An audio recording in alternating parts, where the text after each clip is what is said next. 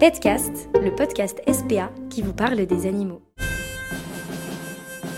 Aujourd'hui, c'est une rencontre un peu particulière que nous allons faire. Nous traversons l'Atlantique, virtuellement bien entendu, pour découvrir les terres arides et hostiles d'un personnage qui, dit-on, dégaine plus vite que son ombre. Vous l'avez? C'est bien Lucky Luke, ou plutôt Jules, son auteur, qui nous présente dans ce nouveau numéro de votre podcast Petcast la raison d'être de son nouvel album, Lucky Luke, l'Arche de Rantanplan, dans lequel le sujet de la cause animale est mis au devant de la scène. On l'écoute. Alors moi je suis Jules, je suis dessinateur, j'ai cette série Silex and the City sur les hommes préhistoriques, 50 nuances de grec sur la mythologie grecque, et évidemment depuis maintenant 10 ans je suis le nouveau scénariste des aventures de Lucky Luke qui existe depuis bien longtemps.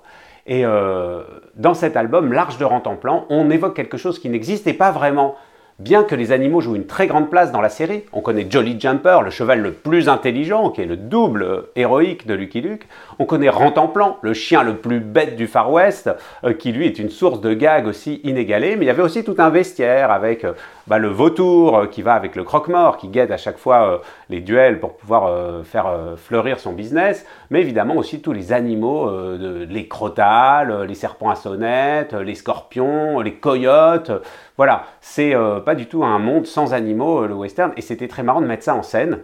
Dans l'Arche de Rantanplan, euh, on part de la création de la SPA aux États-Unis et à partir de là, euh, on déroule un petit peu toutes les conséquences qu'il pourrait y avoir à avoir une conscience animale super aiguë dans un Far West où, euh, bah, du coup, quand les tricheurs au saloon se trouvent en enduit de goudron et de plumes, on dit bah, quand même les plumes, c'est pas forcément la peine. Et si on essayait le goudron et les feuilles à la place etc. Et tout ça ben, fait une histoire un peu insolite où chacun va, à partir de positions, je dirais, très marqué, euh, très radical, un petit peu comme dans les débats d'aujourd'hui sur Twitter ou, euh, sur les plateaux de télé, aller faire un pas vers l'autre. Et en fin de compte, c'est la vertu de Lucky Luke, hein, qui est quand même un justicier, qui arrive à établir toujours une espèce d'harmonie.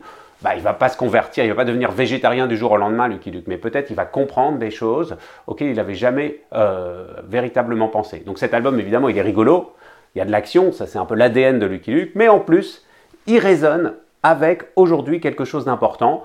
Euh, bah, si tout d'un coup, euh, dans un village western, on se mettait à adopter les animaux et à faire un petit peu plus attention à eux. Quand je fais des recherches pour reprendre Lucky Luke, j'aime bien à chaque fois me baser sur un événement historique ou un personnage ou une tendance de société qui avait vraiment lieu à l'époque. Et donc, euh, au cours de mes recherches, je suis tombé sur ce personnage de Henry Berg, le fondateur de la SPA américaine. Alors, ils étaient un peu en retard par rapport à la, à la Grande-Bretagne et à la France, qui était précurseur. Euh, et en 1866, il a créé cette société. Donc je me suis dit, mais quelle idée extraordinaire. Il a vraiment fait une tournée au Far West pour sensibiliser les cow-boys, qui étaient quand même brutaux, aussi bien avec les humains qu'avec les animaux, euh, à, cette nouvelle euh, vision du monde. et alors, à partir de ce fait historique, je me suis dit, bah, pourquoi pas penser que bah, quelqu'un qui se serait enrichi décide de mettre en musique toutes ces idées et d'imposer euh, comme une espèce de pionnier, bien trop en avant sur son temps peut-être, dans ce monde de cow-boy, euh, un monde où euh, tout d'un coup les animaux passeraient peut-être plus en avant. Ce monde du Far West, il est terrible parce que, évidemment, Lucky Luke et ses amis, c'est des cow-boys. Donc, le principe déjà, c'est cet élevage des grands troupeaux qu'on mène aux abattoirs de la côte Est pour que les, habitants des grandes villes et leurs steaks dans leur assiette. Mais évidemment, c'était aussi la grande période des trappeurs, du commerce de fourrure dans le Grand Nord euh, euh, canadien, euh, on pense à David Crockett, etc. Donc ça aussi c'était un peu dur dur. Et puis tout simplement, bah, dans les fermes, les animaux, ils étaient exploités, les gens étaient assez pauvres hein, dans le Far West, donc ils étaient exploités jusqu'à ce qu'ils en meurent. Et il n'y avait pas du tout de, de soucis particuliers, c'était des machines, les animaux. et petit à petit, les choses se sont mises à évoluer. Et comme souvent avec les nouvelles générations.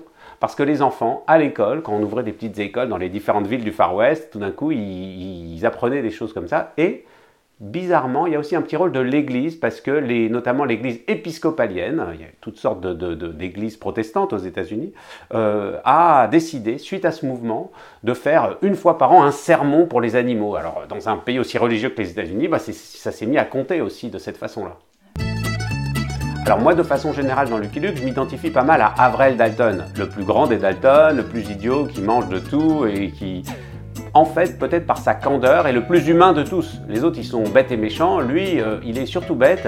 Et en fin de compte, ça peut peut-être me ressembler.